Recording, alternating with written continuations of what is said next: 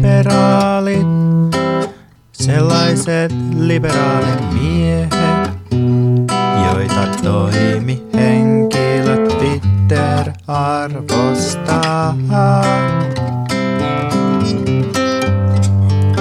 Keitä ne on ne liberaalit, sellaiset liberaalinaiset, jotka sijoitusvinkkejä köyhille jakelee.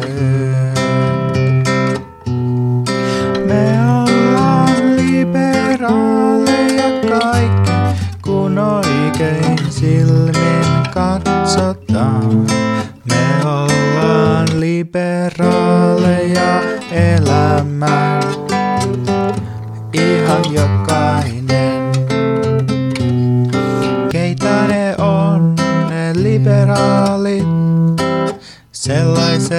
sellaiset liberaalinaiset, jotka Suomen lippua demoissa heiluttaa. Keitä ne on, ne liberaalit, sellaiset liberaalit miehet, jotka lentopäästönsä äpillä kompensoi.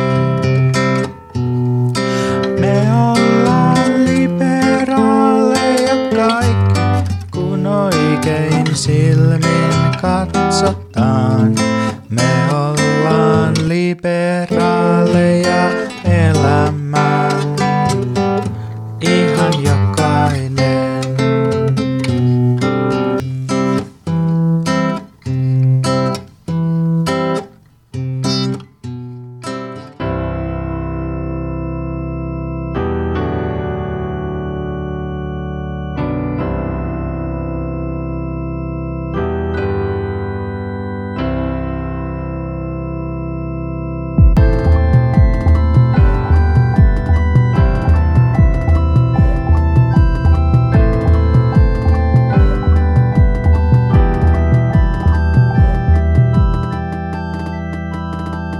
Kuuntelet Mikä meitä vaivaa podcastia, jota julkaisee Voimalehti ja sponsoroi Vasemmistofoorumi.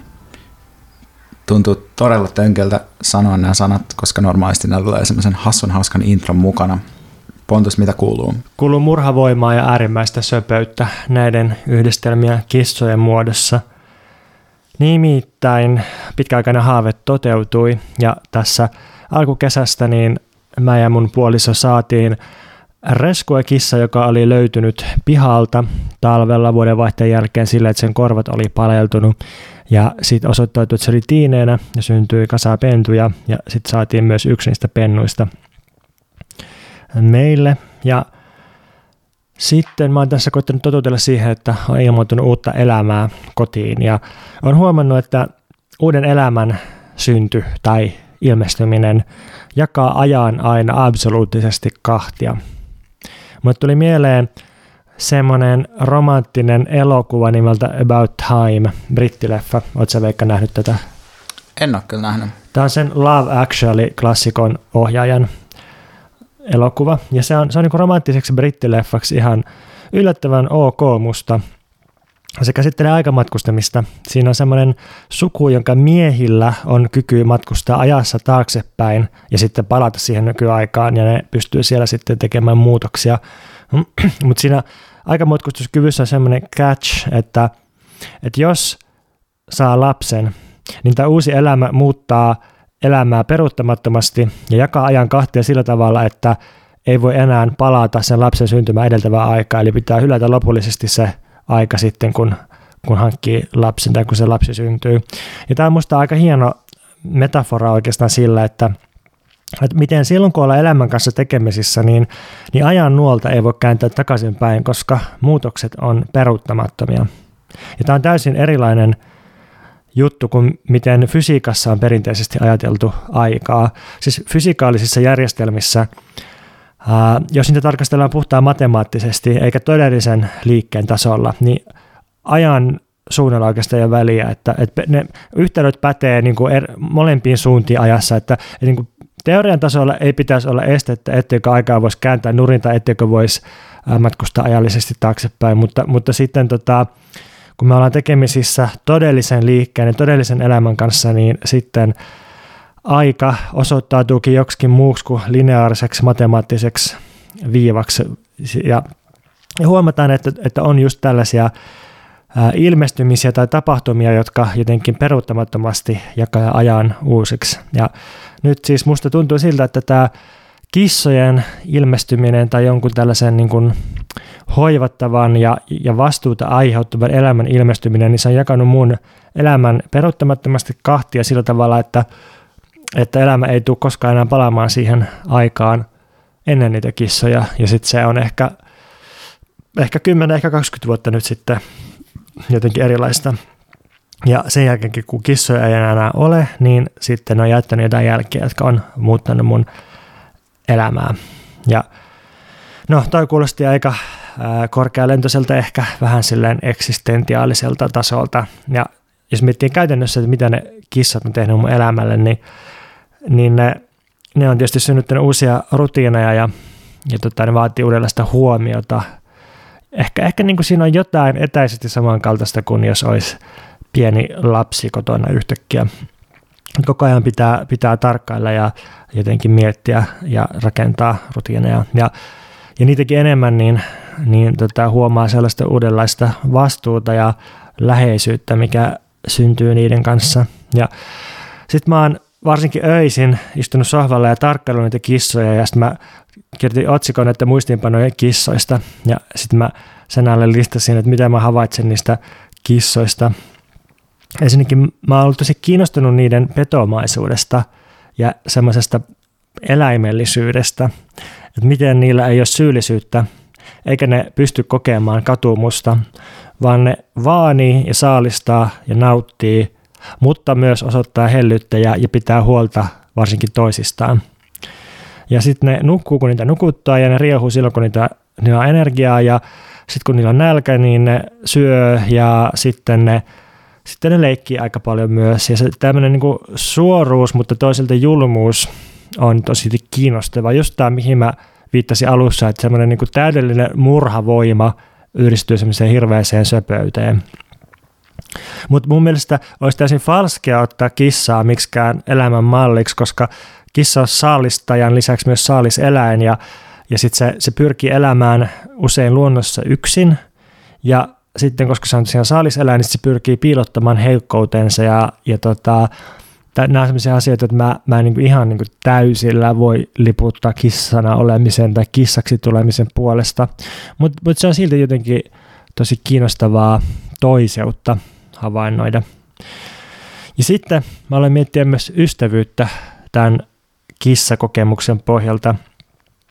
Gilles Deleuze sanoo sellaisessa ABCD haastatteluohjelmassa, joka siitä on tehty, että, että ystävyyden voisi määritellä sensitiivisyydeksi tai herkkyydeksi toisen antamille merkeille. Siis että ystävyyttä on se, että ymmärtää toista ihmistä tai eläintä jo pienestä eleestä alkaen. Ja sen takia, koska toista ymmärtää tällaisten sanattomien merkkien tasolla, niin voi viettää yhdessä vaikka tuntikausia hiljaisuudessa – tai, tai sitten yhtä hyvin voi, voi tota, viettää tuntia sillä, tuntia sillä, että puhuu täysiä älyttömyyksiä, mutta pääasiat ne merkit on jotenkin, merkit kommunikoi ää, toistensa kanssa.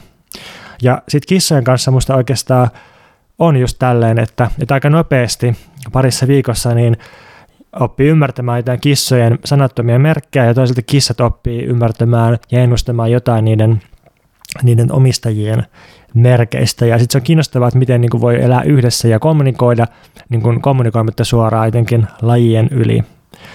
Ja sitten Deleuze tässä ohjelmassa muistuttaa myös, että, että filosofi ei ole ensisijaisesti mikään oppinut hahmo, ja varsinkaan se ei ole mikään tieteilijä tai tieteentekijä, vaan filosofia on ystävä ja rakastaja. Siis toi filosofos viittaa tietysti viisauden ystävyyteen tai viisauden rakastamiseen, ja musta tuntuu, että tässä mielessä kissa on aika filosofinen eläin, että se, se on nimenomaan niin kuin ystävyyden ja, ja rakkauden ja, ja tota, merkkien eläin se ei esimerkiksi työtä tekevä eläin toisin kuin hevoset tai koirat saattaa olla, vaan se on just tämmöinen niin kuin, ää, liikuskelija ja, ja tota, tulkitsija ja tulkittava. Sun kissojen tulo tai kissojen tulo sun elämä on ainakin parantanut mun elämänlaatu siinä mielessä, että siinä missä aiemmin kavereiden WhatsApp-ryhmään tuli jatkuvasti postauksia siitä, että joku ääli on taas sanonut jotain tyhmää internetissä, niin nyt sinne tulee kuvia ja videoita kissoista joka päivä. Ryhmän nimi on myös vaihdettu kissa content-ryhmäksi tästä syystä. Se on mukavaa, että voi olla avuksi ystävilleen kuvaamalla omia kissojaan. Mä, silloin kun ne kissat saapui, niin mä laitoin ihan niin kuin kaksi kissavideota Instaan ja, ja sitten mä niin kuin aloin ottaa kolmatta ja sitten – kissa oli niin kuin siihen asti ollut hyvin poseeraavassa asennossa, ja kun mä yritin kuvata sitä kolmatta videota, niin sitten se jotenkin pilasi se asentonsa, ja sitten mä vitsailin mun puolisolla, että kissa estää sen monetisoimisen. Jos mulle tuli oikeastaan semmoinen olo, että, että jotenkin ei sillä, että kissalla olisi joku yksityisyyden oikeus samalla tavalla kuin meillä ihmisillä, mutta vähän tuli semmoinen olo, että tämä on jotenkin liian helppoa saada tykkäyksiä kuvaamalla näitä kissoja koko ajan somea, että jotenkin, että vähän, vähän pitää muodostaa erilainen suhde niihin ennen kuin mä voin spämmätä julkisesti niitä tai, tai jotenkin, että ehkä mä nyt jaan vaan niin kuin läheisille kavereille näitä kissakuvia ensin. Mitä Veikka sulle kuuluu? Mä oon kuunnellut veljeni suosituksesta tämän, tota, en mä tiedä pitäisikö tätä ihmistä kutsua ensisijaisesti niin kuin julkikseksi varmaan, koska se on niin kuin, tämä Niko Saarinen siis on henkilö, josta puhun, joka ei ehkä ole kuitenkaan influencer, koska, tai se on niin kuin influencer myös, mutta se on niin kuin tämmöinen uh, tabloidi 7 päivä julkis, joka on ollut eri TV-ohjelmissa ja erilaisten kohujen kautta aina sitten näkyy, mutta tota se tekee podcastia, jonka nimi on Nikotellen, joka on niin kuin yksi uh, kuunnelluimpia podcasteja Suomessa ja mä kuuntelin sitä ja sit mä niinku sitä kuunnellessani ja ajatellessani sitä, että se on Suomen suosituin tai suosituimpia podcasteja, niin mulle aukeni kristallin kirkkaasti, miksi me ei olla Suomen suosituimpia podcasteja. Ja siis pitää sanoa, että tämä podcast on tosi, tosi hauska. Tai että siinä, oli, siinä on semmoinen jakso, missä se ja sen niin juontajapari – juo kännit, tai ne on jo kännissä, kun ne aloittaa se ohjelman tekemisen, ja sitten ne vastaa kysymyksiin, mitä niillä on lähetetty Instagramissa, joista yksi kysymys on esimerkiksi, että harrastaisitte mieluummin seksiä sun poikaystävän kanssa, joka on sun isän ruumiissa, vai sun isän kanssa, joka on sun poikaystävän ruumiissa. Ja sitten toinen kysymys, johon ne vastaa, on se, että uistiko 300 metriä mieluummin paskassa vai ruumiiden keskellä? Toi kuulostaa siltä kaverin puolesta kyselen podcastin loppukysymysjaksolta. Niin, joo, siis varmaan on joku tämmöinen niin meemin tyyppinen lainattu formaatti, mutta siis se, että mikä siinä ohjelmassa niin kiinnittää huomioon on se, että, että, että siinä ei ole mitään semmoisia niin sisäänpääsyvaatimuksia tavallaan, tai on varmaan jotain, mutta ei mitään sellaisia, niin kuin, siinä ei, että, että se koko juttu rakentuu tavallaan silleen, että se Niko on niin kuin ihan vitun pihalla, tai silleen, että se, niin kuin, se tota, käyttää kaikki, tai se sanoo kaikki sanat ihan väärin, niin kuin esimerkiksi evankelilaiset luterilainen, se sanoo sen jotenkin päin helvettiä, ja sitten se jotenkin sekoilee niin kuin kaikissa asioissa koko ajan, ja sitten vaan sillä jotenkin juttelee niiden arjesta, ja sitten se on tosi sellaista niin kuin turvallista, koukuttavaa ja jotenkin samastuttavaa ja helppoa. Ja sitten jos ajattelee niin kuin meidän esimerkiksi tämän jakson niin kuin, käsikirjoitusta, niin ensin, ensin sä puhut niin kuin Jill Deleuzeista ja kissoista ja filosofiasta – sitten mä puhun podcasteista vähän aikaa, sitten seuraavaksi puhutaan niinku palautteista, että tohtori koulutettava on antanut meidän aikaisempaa niinku älykkyyttä käsittelevää segmenttiä, ja sen jälkeen me puhutaan niinku antirasismista ja antirasismin eri muodoista, niin ei se nyt ole kauhean yllättävää, että täällä on miljoonia kuuntelijoita tällä podcastilla. Ehkä me ollaan vähän niin kuin podcastien kissoja. Me pyritään elämään omassa rauhassamme ja lähettämään vaivihkaisia merkkejä, joita harvat pystyy tulkitsemaan tai on kiinnostuneita tulkitsemaan, mutta ne harvat voi saada sitä paljon. Ne voi saada äärimmäisen söpöyden ja murhavoiman yhdistelmän meistä. Niin, kyllähän me kuitenkin semmoista, tai kyllähän me ollaan myös jonkinlaisia niin kuin, hahmoja, joilla on joku semmoinen banter-suhde, että ei tämä nyt ihan niin kuin, pelkkää kuitenkaan niin semmoista tota, tietosanakirja ääneen lukemista ole tämä sisältö, mutta sitten mun mielestä ihan hyvä kysymys on myös tietysti se, että että minkä takia tol, tavallaan olisi mitään merkitystä. Okei, tietysti sillä tavalla voi ajatella, että no tästä varmaan saisi enemmän rahaa, jos tätä kuuntelisi niin kuin kymmenen kertaa enemmän ihmisiä, mutta tavallaan niin ainoa syy, miksi mä edes mietin näiden kahden asian suhdetta on se, että niillä on molemmilla niin kuin tämä podcast-nimi ja ne sijoitetaan jonnekin samoille listoille jossain niin kuin kvantifioivissa palveluissa, jossa iTunesissa ja tällaisissa, mutta näillä ei sillä näillä kahdella asialla ole oikeastaan mitään tekemistä keskenään niin kuin meidän podcastilla ja sillä podcastilla, että mun mielestä se, että meillä on ne niin kuin about 2000 kuuntelijaa, niin sehän on just, se on meidän tekemien asioiden arvosta tavallaan, että meillä on 2000 kuuntelijaa, josta osaa vielä silleen tosi aktiivisia kuuntelijoita ja keskustelijoita, niin ehkä sitten ei pidä kokea surua siitä, että me ei olla yhtä suosittuja kuin Nikotellen. Niin, joo, mä luulen, että meidän molempien toimintaa on erilaisina vuosina repinyt vähän semmoinen yleinen ristiriita, ää, miten se nyt sanoisi, mutta niin kuin suosion hakemisen ja sitten uuden luomisen tai, tai niin kuin omaehtoisen ongelman asettamisen välillä. Ja se on sellainen asia, mitä mä en ole ainakaan ratkaissut, että tai jotenkin just sillä tavalla, että haluaisin olla suosittu ja ostettu ja luettu kirjoittaja, mutta sitten mä menen kirjoittamaan se tosi niin kuin sekoilevan kokeellisen romaanin, joka on niin kuin erittäin voimakas ää, ristiriita tämän kanssa, tai eihän, niin kuin, eihän sellaisella, eihän kukaan osta sellaista kirjaa, tai eihän, se, eihän sellaisella saa suosiota, tai, tai jos haluaa tulla väärin ymmärretyksi niin sanotusti, niin se, sehän on niin kuin se oikea veto. Mutta mut sitten taas tuntuu, että jos, jos yrittää tyhmentää omaa sanomaansa tai jotenkin virtaviivasta itseään, niin jossain vaiheessa tulee ihan hirveä vastareaktio ja alkaa vaan ahdistaa.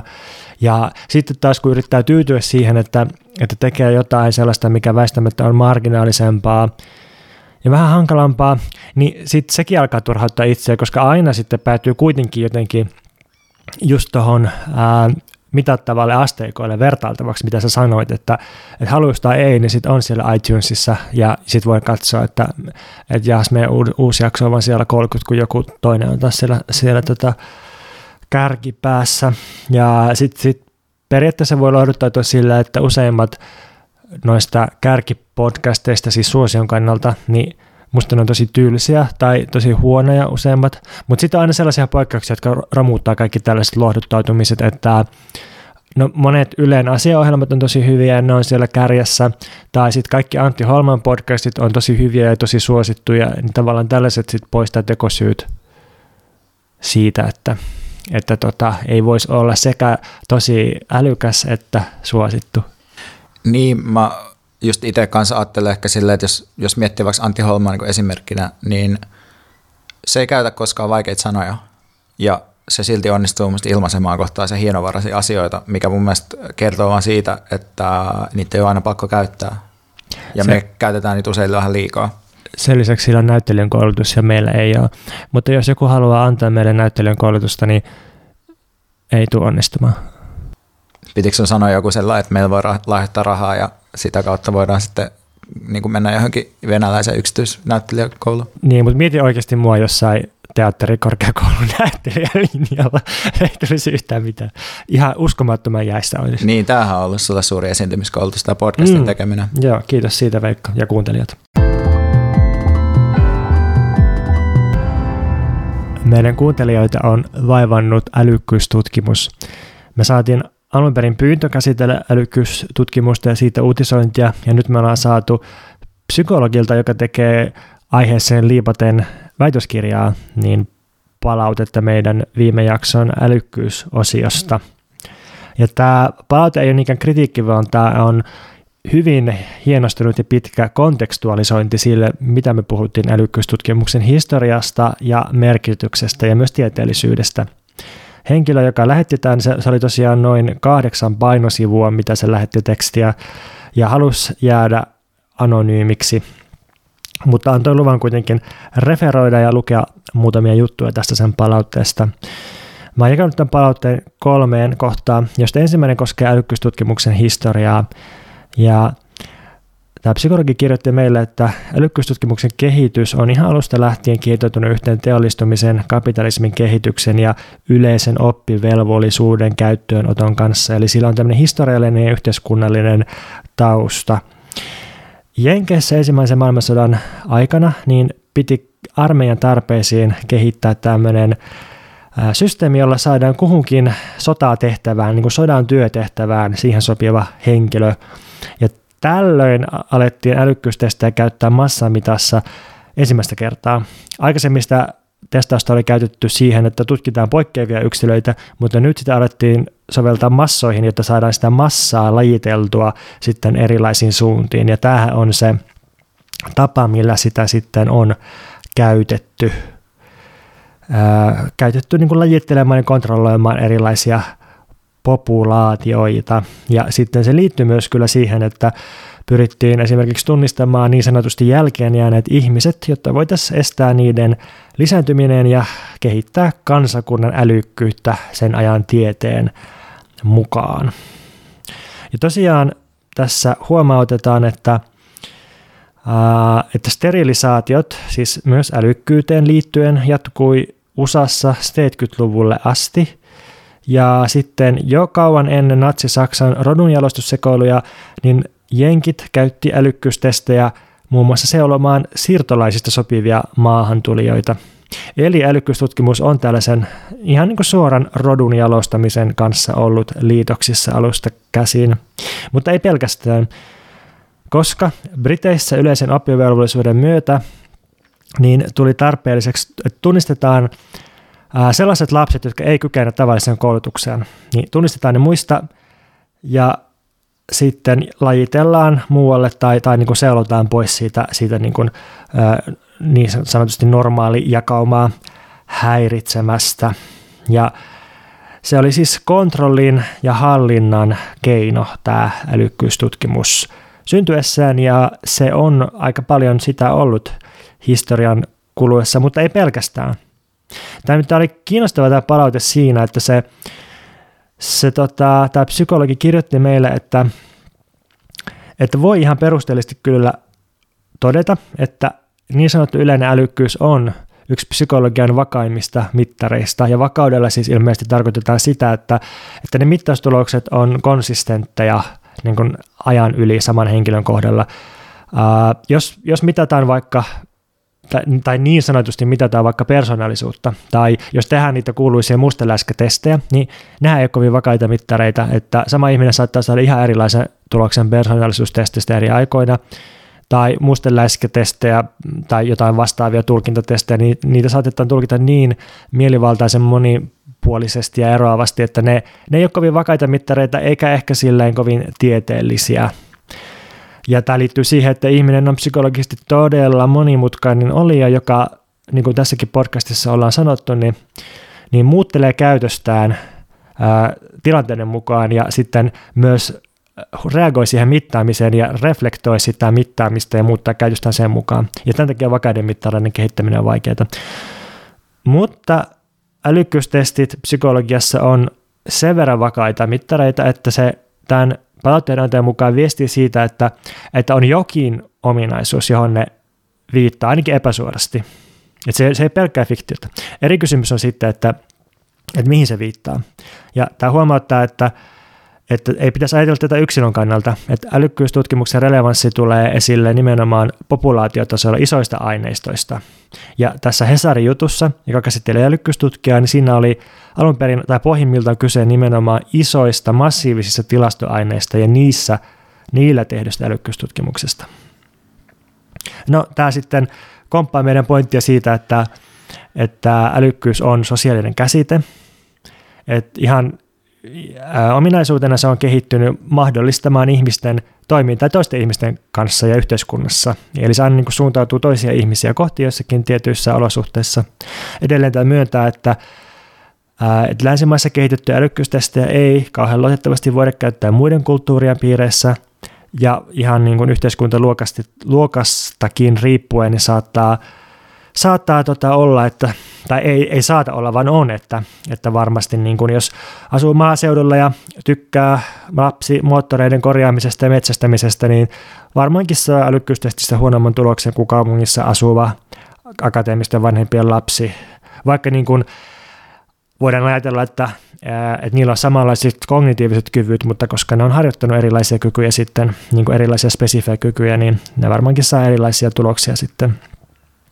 Ja edelleen tässä huomautetaan, että, että semmoinen niin geenien yhdistäminen älykkyyteen, niin se, se on vähän hankalaa, koska ympäristöllä on niin suuri vaikutus, eikä mitään yksittäisiä älykkyysgeenejä, joita sitten voitaisiin katsoa, että onko vai eikö. Mutta tämä huomauttaa myös, että, että jos älykkyys on perinnöllistä, niin eikö se ole myös vähän lohduttava ajatus, koska sitten voidaan ajatella, että jos älykkyys periytyy, niin vanhemmat ei voi ohjelmoida lapsestaan huippumenestyjää.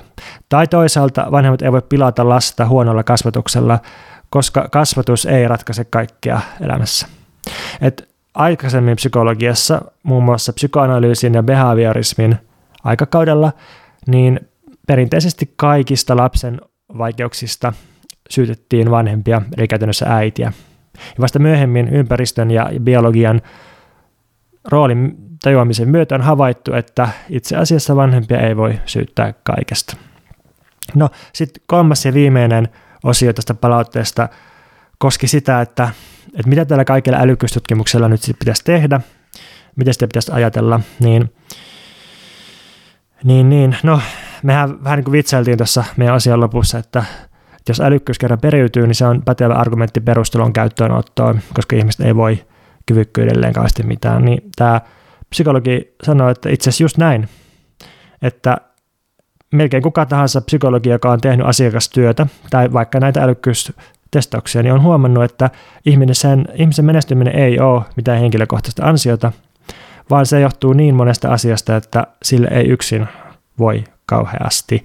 Ja jos tuntee ihmisen psykologiaa, niin se ei vaan käy yksin sellaisen uusliberaalin kenestä vaan voi tulla mitä vaan eetoksen kanssa, koska ihmisillä on ympäristöllisesti ja myös geneettisesti erilaiset lähtökohdat menestyä vaikkapa työmarkkinoilla. No sitten tämä vielä omasta työstään sanoi tämä psykologi, että, että ihmiset ei aina osaa kertoa suoraan, että mistä niiden vaikeukset johtuu vaikka koulussa, ja sen takia psykologiset tutkimukset voi olla joskus tarpeellisia, että et se on vaikka teettänyt koulussa älykkyystestejä tai tehnyt, ja sitten on voitu tunnistaa, että jonkun lapsen vaikeudet ää, johtuu tietynlaisesta oppimisongelmasta, tai, tai sitten voidaan te- huomioida, että onnettomuus esimerkiksi on vaikuttanut ihmisen toimintakykyyn jollain tavalla, että tällaisissa asioissa ne testit voi sitten olla ihan hyödyllistä. Ja loppukaneettina tämä huomauttaa, että että vaikka näillä olisi käyttössä näille testeille, niin siinä on aina semmoinen uhka, että, että sitten laitetaan ää, ihmisen omaksi syyksi se havaittu testitulos ja sitten siitä testituloksesta tehdään itseään toteuttava ennuste. Tämä on just se, mitä ei pitäisi tehdä tämän kaiken pohjalta, mitä tässä on käyty läpi älykkyystutkimuksen reunaehdoista ja historiasta. Kiitos sekä vastauksesta tälle tai tästä palautteesta palautteen lähettäjälle, että sulle tämän läpikäynnistä. Tota, ainut asia, mitä mä tuossa niin jäin miettimään, oli se, että kun sanotaan, että jos joku lapsi ei pärjää koulussa, niin sitten älykkyystestillä voidaan määritellä se syy, että miksi ei pärjää koulussa. Niin mä tavallaan mietin, että, että eikö tavallaan voisi myös ajatella niin, että se mitä se älykkyystesti itse asiassa kertoo, on se, että sillä ne oppimisvaikeudet, mitä on luokassa, toistuu myös, kun tehdään testiä, mutta että sehän ei kerro välttämättä siitä, että mistä, mikä se syy on. Niin, näinpä. Vähän ehkä metaforisesti tai, jotenkin analogisesti, mikä onkaan oikea vertaamissana, mutta, mutta tota, että voidaan tarkastella vaikka masentuneen ihmisen aivokemiaa ja huomata siellä jotain muutoksia mutta se, se että, on, että on huomattu tällaiset muutokset, niin se ei välttämättä vielä kerro yhtään mitään siitä, että mikä ne muutokset on saanut aikaan tai, tai tota, mitä sille pitäisi tehdä. Mutta se ei poista sitä, etteikö ne muutokset olisi todellisia. Mikä sua Veikka vaivaa tänään? No, mua kiinnostaisi puhua tuosta Black Lives Matter-liikkeen käsittelystä Suomessa. Eli mitä siitä on uh, keskusteltu. Ja kun mä en nykyään itse kauhean aktiivisesti lue noita sosiaalisia medioita, niin mä saan omat tietoni lähinnä uutisista. Ja sitten mä huomaan, että mun kokemus just tästä Black Lives Matterin ympärillä käydystä keskustelusta eroaa aika merkittävästi omien kavereideni kokemuksesta. Et mulle tämä Black Lives Matter näyttäytyy tällä hetkellä just ensisijaisesti USAssa ja muissa maissa järjestettävien protestien, katuprotestien kautta. Ja sitten toisaalta niin tämmöisinä artikkeleina, jos käsitellään jonkun tietyn maan vaikka etnistä eriarvoisuutta, jonain Trumpin reaktioina ja tämmöisinä juttuina – Suomessa mä oon siis itse sitten osallistunut siihen Senaatin toden Black Lives Matter mielenostukseen ja sitten mä oon nyt seurannut tätä Hietaniemen rannalla juhannuksena käytyy poliisi- ja nuorison välistä kärhmää ja sen mahdollisia yhteyksiä tähän Black Lives Matter-liikkeeseen. Mutta se, mikä mulla on sitten jäänyt vähän vähemmälle seurannalle, on somepostailu Suomessa liittyen tähän Black Lives Matteriin. Et mä oon seurannut niinku just näitä suuria linjoja, näkyvää protestia katutilassa, ei tämmöisiä aktioita ennemmin kuin sitten keskustelua. Mutta mä oon huomannut, että, että vaikka yrittäisi irtautua somesta, niin ne vetää sut takaisin sinne. Eli tota mun kaverit kuitenkin seuraa sitten sellaisia keskusteluja, mitä mä oon itse pyrkinyt niin kuin tietoisesti välttää, ja sitten ne on jakanut mulle just jotain sellaisia niin kuin screen-kaptureita, ää, aiheeseen liittyen, jotka on jotenkin erityisesti kutkuttanut tai ärsyttänyt niitä. Ja just nää, näiden näkeminen on niin kuin herättänyt musta semmoisen halun puhua antirasismin niin kuin Suomi-kontekstista, erityisesti yhden jaon, ja, jakolinjan kautta. Ja tämä jako olisi toisaalta abstrakti ja ei-historiallinen ja yksilökeskeinen toiminta vastaan konkreettinen ja historiallinen toiminta. Ja tämä jako voisi tarkoittaa seuraavaa. Että abstrakti, yksilökeskeinen ja ei-historiallinen antirasismi tarkastelee sortoa jonakin staattisena, pysäytettynä asetelmana, jossa toimijuutta tai sitä, että kuka tekee, ei paikanneta mihinkään spesifiin paikkaan ja toimijaroolit on ylipäätään abstrakteja, joista ei saa oikein kiinni. Tällaista voisi olla esimerkiksi se, että puhutaan suomalaista rasismista ja vaaditaan sen lopettamista, mutta ei nimetä, nimetä konkreettisia rasistisia käytäntöjä tai instituutioita. Et rasismi yhdistetään kyllä niin kuin valkoisuuteen ja valkoisiin ihmisiin, mutta ei määritellä, miten rasistiset mekanismit käytännössä toimii. Et silloin tyypillinen, tämän tyyppinen vaatimus, abstrakti ja ei-historiallinen vaatimus voisi olla vaikka kehotus, että kaikki valkoiset ihmiset opettelee yleisesti, että miten heidän ajatukset edesauttaa rasismia ja että rasismi on kaikkialla, joten se koskee kaikkia. Ja tämähän on niin kuin pedagoginen, kasvatuksellinen lähestymistapa, joka silloin kun se toimii parhaimmillaan, niin se osoittaa, että miten rasismi on läsnä arkipäiväisissä tilanteissa ja asenteissa. Kukaan meistä ei ole vapaa siitä. Että antaa niin kuin ihmiselle, joka ei ole kauheasti perehtynyt näihin asioihin, niin ymmärryksen siitä, että miten pelkkä se, että sä et, niin kuin, et suvaitse rasismia tai et, et siedä rasismia, niin se ei vielä tarkoita, että sä olisit omassa toiminnassa niin jotenkin täysin vapaa rasismista, koska se toimii paljon myös automaattisesti sun kielen ja eleiden tasolla.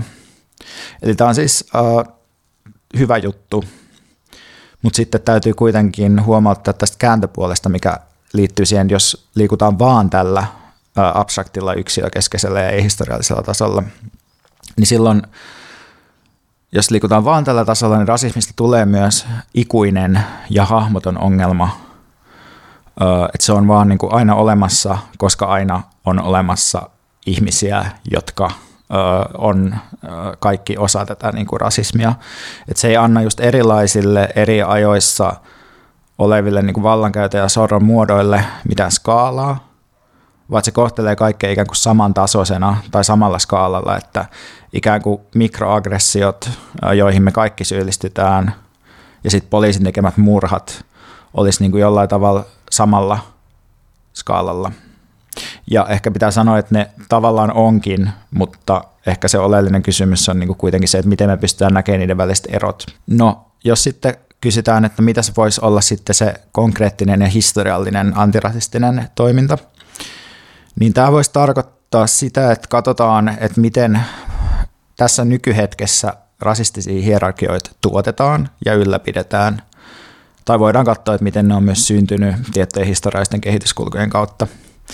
Tämä voisi Suomessa esimerkiksi tarkoittaa sitä, että katsotaan, että ketkä koronakriisi aikana kuljettaa pakkoyrittäjinä ruokaa etätöissä oleville ihmisille. Voitaisiin katsoa, että miten oleskelulupien myöntämättä jättäminen täällä oleskeleville ulkomaalaistaustaisille, että miten sillä tuotetaan paperitonta työvoimaa, eli voidaan teettää puoli ilmasta työtä. Me voitaisiin kysyä, että miten just tämmöinen hierarkioiden tuottaminen valkoisten ja ei-valkoisten ihmisten välille käytännössä mahdollistaa edullisen työvoiman saatavuuden.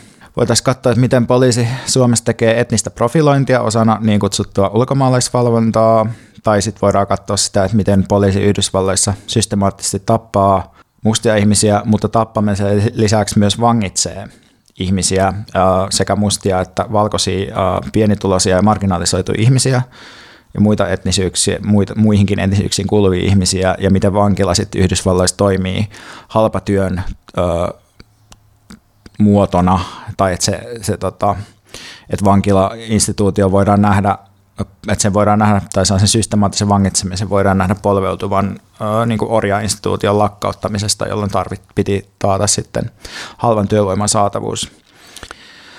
Ja sitten voisi myös katsoa ihan, jos haluaisi ymmärtää rasismin käytännön toimintaa ja hierarkisoituja työmarkkinoita, niin voisi katsoa vaikka tulojakotilastoja.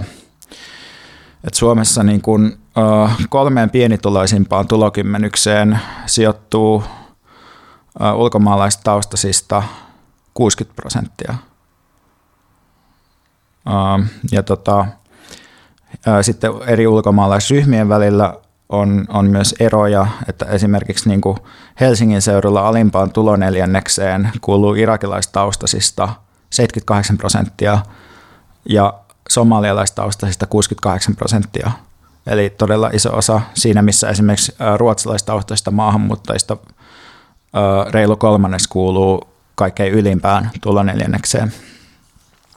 Eli jos vähän kerrotaan, että mistä tässä nyt sitten olisi kyse tässä niin kuin konkreettisessa ja historiallisessa lähestymistavassa, niin olisi kyse siitä, että rasismia ei tarkastella vain niin kuin valkoisten ihmisten asenteena, vaikka se on myös asenne, vaan niin kuin sen sijaan käännettäisiin sitä asetelma sillä tavalla ympäri, nähtäisiin rasismi, että eri aikoina se on ollut tapa tuottaa työvoiman sisälle eroja, hierarkioita, ja sitten on pystytty estämään työläisryhmien välinen solidaarisuus ja on pystytty siis teettämään työtä halvemmalla niillä marginalisoiduilla ihmisillä. Ja tämän aikaansaamiseksi on sitten tuotettu myös tiettyjä asenteita, jotta niin kuin, ö, tästä tulisi niin kuin oikea jako ihmisten välille. Eli systemaattinen rasismi ei ole siis syntynyt ihmisten päissä samanaikaisesti ja kaikkialla jonkinlaisena asenteena, vaan, vaan on otettu jotain sekalaisia ennakkoluuloja ja sitten tietoisesti systematisoitu niitä oppijärjestelmäksi – jotta on voitu sitten tuottaa ilmaiseksi, tehdä, teettää työtä ilmaiseksi, alistaa, saada raaka-aineita siirtomaista ja niin edelleen. Tämä ei siis nyt kuitenkaan siis tarkoita sitä, että rasismi jokaisessa yksittäisessä tilanteessa olisi kytköksissä työhön ja tuotantoon, tai että kaikki rasismi olisi aina niin kuin kapitalismia. Et ennemmin voi ajatella niin, että rasismia on levitetty systemaattisesti kaikkialle, jotta se tuottaisi tiettyjä hyötyjä tuotannossa. Eli Eli tavallaan systemaattinen rasismi ja rasismin systematisointi ö, on, on niin kuin ollut yritys tuottaa nimenomaan jotain tiettyjä ö, hyödykkeitä edullisemmin. Niin sun väite on siis se, että, että sillä että rasismi on järjestelmä, jolla pyritään alentamaan työvoiman hintaa tai, tai niin kuin hallitsemaan, kontrolloimaan työvoimaa. Tämä on niin yksi keskeinen juttu. Ja, niin, tai sanotaan näin, että rasismi ei ole niin kuin pelkästään sitä, mutta että, että systemaattinen rasismi on liittynyt just tähän. Se, että on otettu jotain semmoisia niin kuin NS-kansan keskuudessa olevia jotain sekalaisia eri paikoissa erilaisia asenteita ja rakennettu niistä systemaattinen järjestelmä, niin se on liittynyt nimenomaan pyrkimyksiin alentaa työn hintaa tai teettää työtä ilmaiseksi. Joo, mä voisin lisätä tähän vielä toiseenkin. Ää, toisen syyn, minkä takia rakenteellinen rasismi on hyödyllistä nykyiselle kapitalismille. Silvia Federici kirjoittaa siinä sen Caliban and the Witch-kirjassa siitä, että että kapitalismissa on tämmöinen ristiriita, että toisaalta meille sanotaan, että tämä on paras järjestelmä, tämä on tasa-arvoisin järjestelmä, tämä järjestelmä tuottaa eniten vaurautta maailmaan. Ja sitten samaan aikaan me nähdään, että maailma on epätasa-arvoisempi kuin koskaan, jos mitataan siis vaurauden jakautumisella. No nyt, miten me selvitetään tämä ristiriita? Miten kapitalismi voi oikeuttaa itsensä, kun todellisuus on yhtä ja ideologia tai se, se niin kuin mihin vedotaan on toista? No rasismi ihan niin kuin misogyniakin, niin on keinoja oikeuttaa se. Sanoa, että, että me ollaan tosiasiassa tasavertaisia ja kaikilla olisi mahdollisuus varustaa, mutta toiset nyt vaan on huonompi kykyisiä tai, tai niin kuin nykyään, nykyaikana rasismin rakenteellinen muotohan on usein se, että vedotaan kulttuuriin, että oli se sitten, että että tota, on joku, joillakin ihmisryhmillä joku jengin kulttuuri tai väitetään, että ää, tietyistä maista tulevilla ihmisillä on jotenkin laiskempi kulttuuri tai jotain tällaista, niin tämä on niin sitä nykyaikaista rasismia. Tällä pystytään oikeuttamaan se, että todellisuus on epätasa-arvoinen.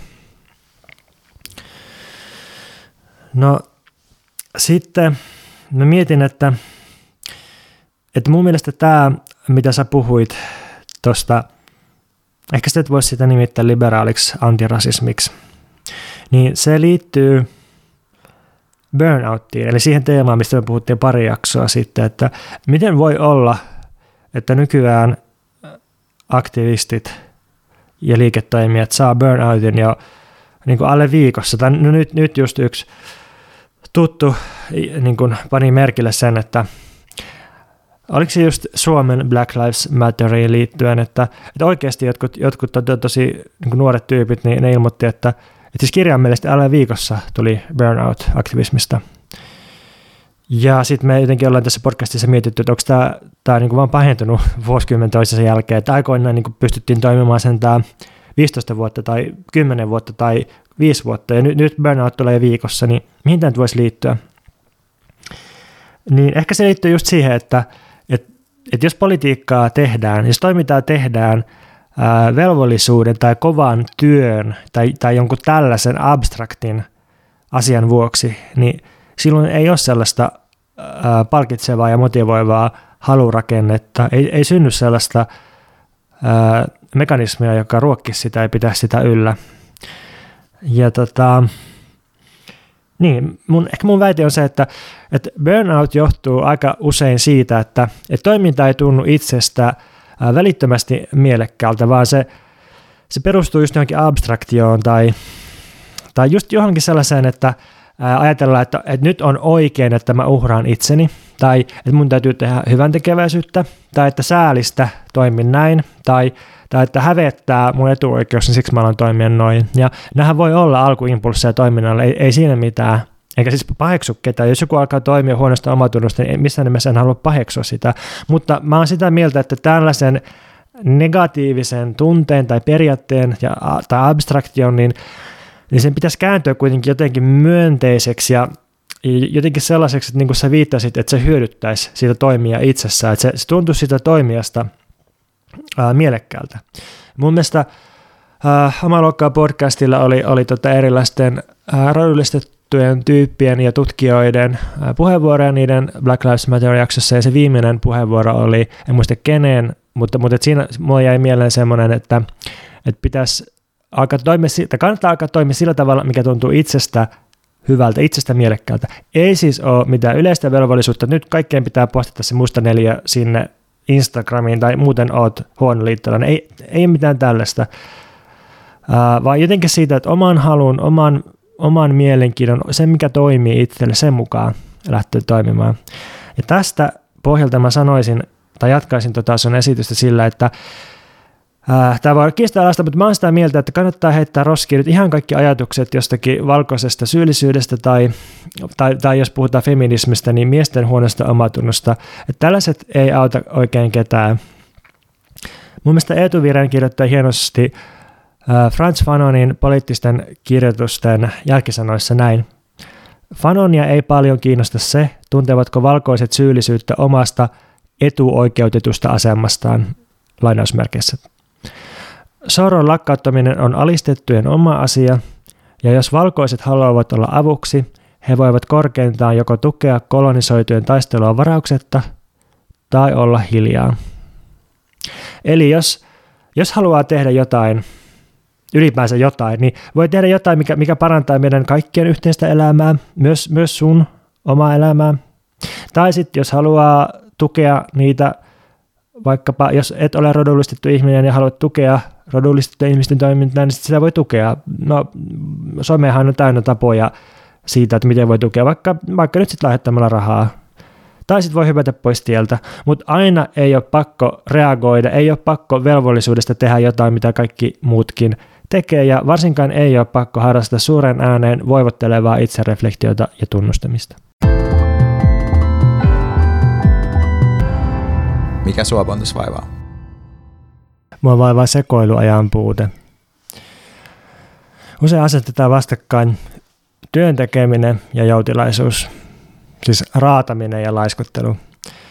Ja mä oon huomannut, että, että vaikka tota, työstä kieltäytyminen tai sitten jotkut mun omat tekstit on asetettu tässä vastakkainasettelussa sinne laiskuttelun puolelle. Eli olisi, olisi siis semmoinen julkisen keskustelun vastakkainasettelu, että, että työ on pahaa, laiskuttelu hyvää, meidän pitäisi kaikkien laiskutella ja niin kuin puolustellaan laiskuttelua ja sitten toiset sanoo, että ei, kun pitää tehdä töitä. Niin, niin mun mielestä nyt tämmöinen jaottelu on oikeastaan aika halpaa ja, ja osoittaa, että mä oon tullut kauhean pahalla tavalla väärin ymmärretyksi taas kerran. Tota, Onneksi on tämä podcast, niin voit niin, puolustautua. taas kerran voin korjata kaiken, kaiken mikä on ymmärretty väärin. Mutta mä ajattelen, että laiskuttelu tai joutilaisuus on pelkkä lähtökohta tai, tai semmoinen välttämätön osa elämää, mutta se ei, se ei niinku riitä parempaan elämään. Tai, tai tota, ei se, niinku, se ei kannata kauhean pitkälle, jos vaan sanoo silleen, että hei laiskutellaan, jee jee. Ja sitä paitsi minusta tuntuu, että nykyään laiskuttelu on otettu haltuun, että jatkuvastihan porvarimediat julkaisee juttuja siitä, että miten laiskuttelu itse asiassa lisää tuottavuutta ja sitten konsultit kehottaa, että huoltakaa aivojanne lepäämällä hyvin, jotta voitte sitten kasvattaa pääoman arvoa sen omistajille. Niin mä esitän nyt toista vastakkainasettelua tämän tilalle. Ja se on, että yhtäältä on toisen palvelukseen ja ulkoa asetettuun päämäärään perustuva työ – ja toisaalta on sekoiluaika. Mä määrittelisin sekoiluajan sillä tavalla, että, että se on aikaa, josta ei voi ennalta tietää, että mitä sitä seuraa tai seuraako sitä yhtään mitään. Koska siis laiskuttelustahan nykyään ikään kuin tiedetään, että siitä seuraa levännyt mieli ja korkeampi tuottavuus ja, ja parempi terveys. Mutta sitten sekoiluaika voi johtaa yhtä hyvin vallankumoukseen tai kauheeseen päihdekierteeseen tai jotenkin johonkin tosi banaaliin mehulinko-innovaatioon, että sekoiluajasta voi syntyä uusia elämänmuotoja tai sitten pelkkää jumittamista tai, tai ei yhtään mitään. Ja esimerkkejä sekoiluajoista voisi olla ehkä kaikkein klassisimmin sellainen korkeakoulutus, jota tukee pitkät opiskeluajat ja sitten vakaa opintotuki. Ei ole paineita niin pusertaa sitä tutkintoa ulos, voi opiskella sivuaineita tai, tai vaan hengailla yliopistolla tai jossakin muualla, ja sitten sit on joku taloudellinen tuki sille. Historiallisesti tällaisista ajanjaksoista on seurannut paljon tosi kiinnostavia kulttuurillisia, poliittisia, taloudellisia juttuja. Ja tähän liittyen sekoiluaika on ollut myös lämpimien alueiden – kaikenlaisissa dropout-kommuneissa, erityisesti Kaliforniassa 60-70-luvulla ja muualla Amerikassa. Mä nyt kiinnitän huomiota tähän lämpimiin alueisiin, koska se on huomattavasti helpompi asua jossakin halvalla ja hengailla dropouttina niin yliopistolta kuin yhteiskunnastakin, jos, jos tota on ö, vähän muunlaista olosuhteet kuin 10 astetta pakkasta ja, ja suomalaiset hometalot. No sekoiluaikaa voi olla myös paljon vaatimattomammin ja yksityisemmin. Mä näen, että se Virginia Woolfin kuuluisa vaatimus siitä, että naisella pitää olla oma huone, niin se liittyy tällaiseen itsenäisyyteen ja, sekoiluaikaan siitä, että pitää olla jotain, jotain niin kuin omaa tilaa, missä kokeilla omilla ehdoilla. Raha voi mahdollistaa sekoiluaikaa, perustulo mahdollistaisi hyvin paljon sekoiluaikaa. Ja sitten yksi esimerkki, mikä mulle tuli mieleen, on myös noin suojatyöpaikat, mä en tiedä kuinka paljon niitä edelleen on olemassa, mutta ainakin mennessä maailmassa oli, ihan oikeasti oli suojatyöpaikka, jossa niin pystyi vaan istuskelemaan ja sitten vähän, vähän niin kuin ohimennen tekemään jotakin ja sitten se oikean työajan pystyi käyttämään johonkin tosi paljon kiinnostavampaan niin lukemiseen tai kirjoittamiseen tai ää, puhumiseen tai, tai, tai no miksei nyt vaikka päihteiden käyttöön ja sitten siitä saattoi syntyä jotain muuta. Ja siis ihan, ihan niin kuin itse silloin, kun tein vaikka tuohon suoraa toimintaa kirjaan haastatteluja, niin tuli tota monilta liiketoimijoilta sellaisia kokemuksia, että joskus 00-luvun alussa niin istui suojatyöpaikassa jossain kansalaisjärjestössä, josta oikeasti ei ollut töitä tehtävää, ei ollut mitään kahta tuottavuuspaineita, niin siitä oli aikaa lukea jotain verkkolehtiä, arkistoja tai jotain aktivistikirjallisuutta siellä, ja sitten siitä oikeastaan lähti oma poliittinen ajattelu. Ja sitten mun omassa elämässäni, niin kyllä tota, just toi opiskelu ja sitten ansiosidonnainen työttömyysturva on mahdollistanut mulle semmoista sekoilu, kokeiluaikaa. Ja siis sitten, sitten elämässä oli ehkä joskus tosi nuorena semmoinen, semmoinen vaihe, missä jotenkin ajelehti ihmisten kanssa ja ihmisten välillä ja, ja sitten niin kuin oli ehkä jotain aika kevyttä päihteiden käyttöä ja jotenkin sellaista vähän irrallista elämää, niin mä luulen, että se, se tota, mahdollisti paljon hyviä asioita ja sitten tietysti matkusteleminen on, matkustaminen on, on tietenkin tämmöinen tämmöinen aikamuoto mahdollisesti myös. Mutta sitten mä huomaan, että mun, mun omassa elämässäni kaksi edellistä vuotta on ollut vähän tuskasempia, kun semmoinen löysyys ja sekoiluaika on vähentynyt ja mä oon tehnyt töitä tavoitteellisemmin.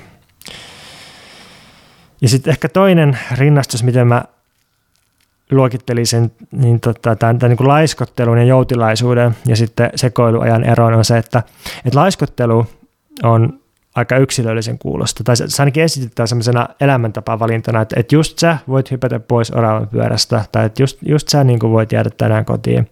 Mutta sitten sekoiluaika musta on kollektiivisempaa, ja se vaatii usein jonkun institutionaalisen taustan, että se vaatii sen rahaan, tai se vaatii jonkun kollektiivin, tai se vaatii sen suojatyöpaikan, tai, tai se vaatii sen, että on joku tota, hyvin antelias työttömyystuki tai ää, hyvin iso panostus korkeakoulutukseen, mikä sitten mahdollistaa sellaista ylimäärää, että kaikkien ei pakko pusertaa täysillä koko ajan. Ja, ja tota, nyt ongelmana on se, että, että yhtäältä sekoiluaikaa on niin kuin järjestelmällisesti vähennetty. Just tämä, että, että opintoaikoja on rajattu ja opintotukea on kontrolloitu ja työttömyystukea koko ajan niin kuin kiristetään ja kontrollia lisätään, niin tämä on niin kuin iso ongelma. Ja toinen ongelma on se, että, että sekoiluaika edelleen jakautuu yhteiskunnassa aika epätasaisesti, että Äh, no veikkaan, että naisilla esimerkiksi on aika lailla vähemmän sekoiluaikaa kuin miehillä edelleen ja ja sitten varmasti etnisten hierarkioiden mukaan jakautuu sekoiluaika myös. Ja jotenkin minusta se olisi hyvä poliittinen tavoite, että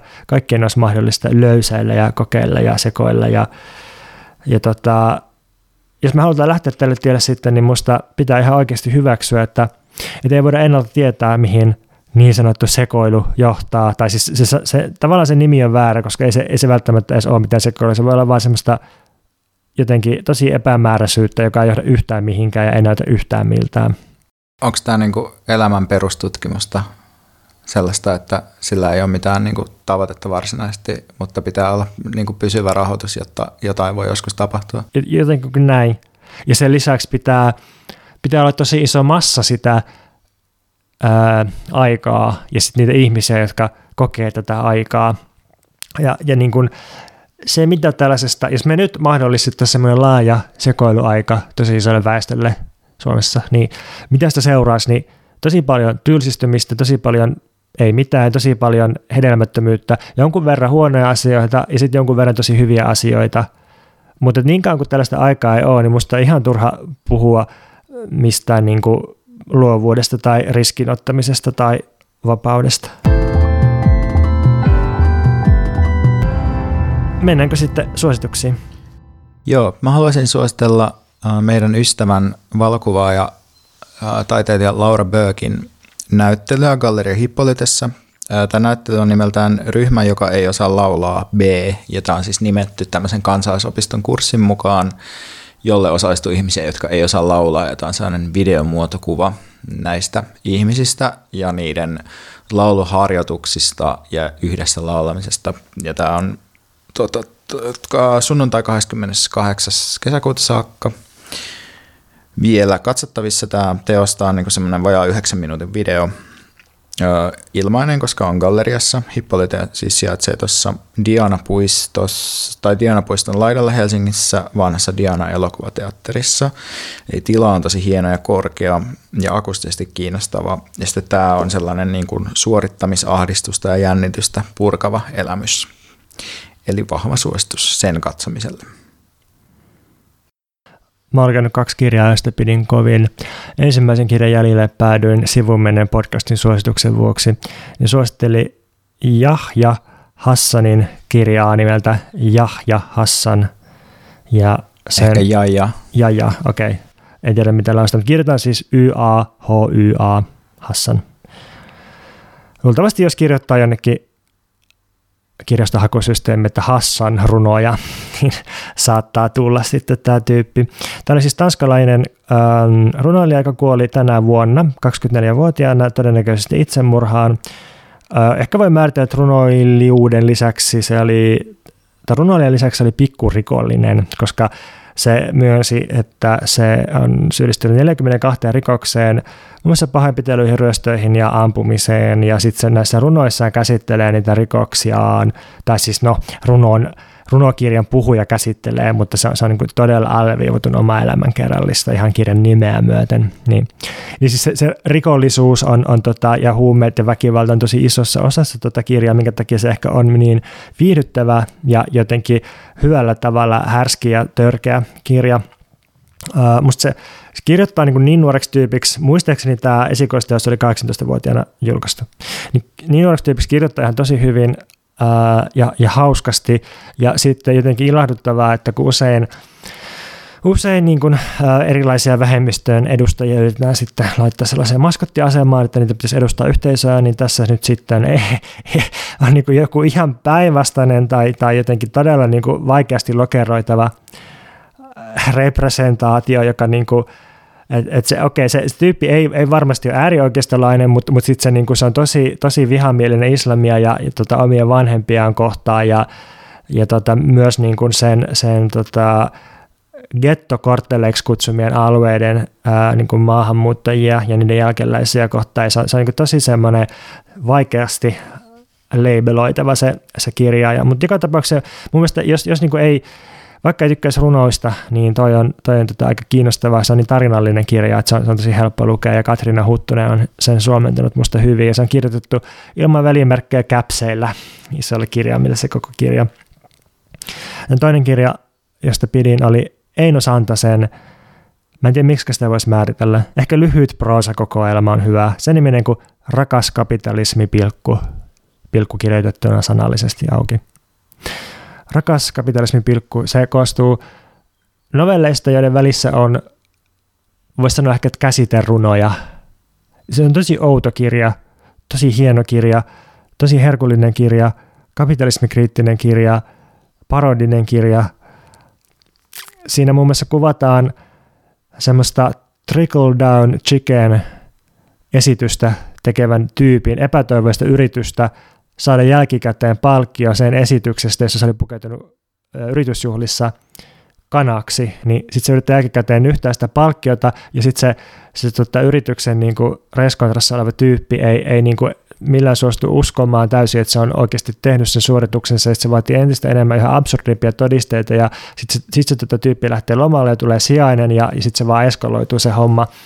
Ja sitten se, tota, se on myös tosi oudolla me, tavalla menee metakierteelle, musta, mutta, mutta hyvällä maulla musta. Ja, ja sitten jotenkin eniten mua riemastuttaa tuossa kirjassa, että niin hyvä kuin se onkin, niin se pilaa itsensä täysin, että se on, niin kuin, se on täysin mahdotonta lukea vaikka äänikirjassa, koska se, se Eino Santanen insertoi sinne väliin kaikkia niin kuin sellaisia täysin asiaan liittymättömiä sanoja tai, tai niin kuin painovirheitä tai, tai sellaisia niin kuin numerosarjoja, jotka niin kuin täysin pilaisivat sen niin kuin joko e-kirjana tai äänikirjana, mutta tuli mieleen jotkut Frank Zappan biisit, jotka on niin kuin uskomattoman taitavia, mutta sitten ne on pilattu sille typerillä sanotuksilla niin, että ne ei niin kuin toimi radiossa tai niitä ei voi silleen niin kuin puhtaan fiilistelynautinnon vuoksi kuulla. Ja sitten mä oon ehkä huomannut, että musta on sittenkin jotain semmoista hankalaa elitististä modernistia, koska mä pidän tällaisesta taiteesta, joka sekä näyttää, että osaamista on, että niin kuin pilaa sen oman osaamisensa. Jos me jostain sunkaan ollaan paljon riidelty, niin Frank Zappa musiikista ja Twin Peaksista.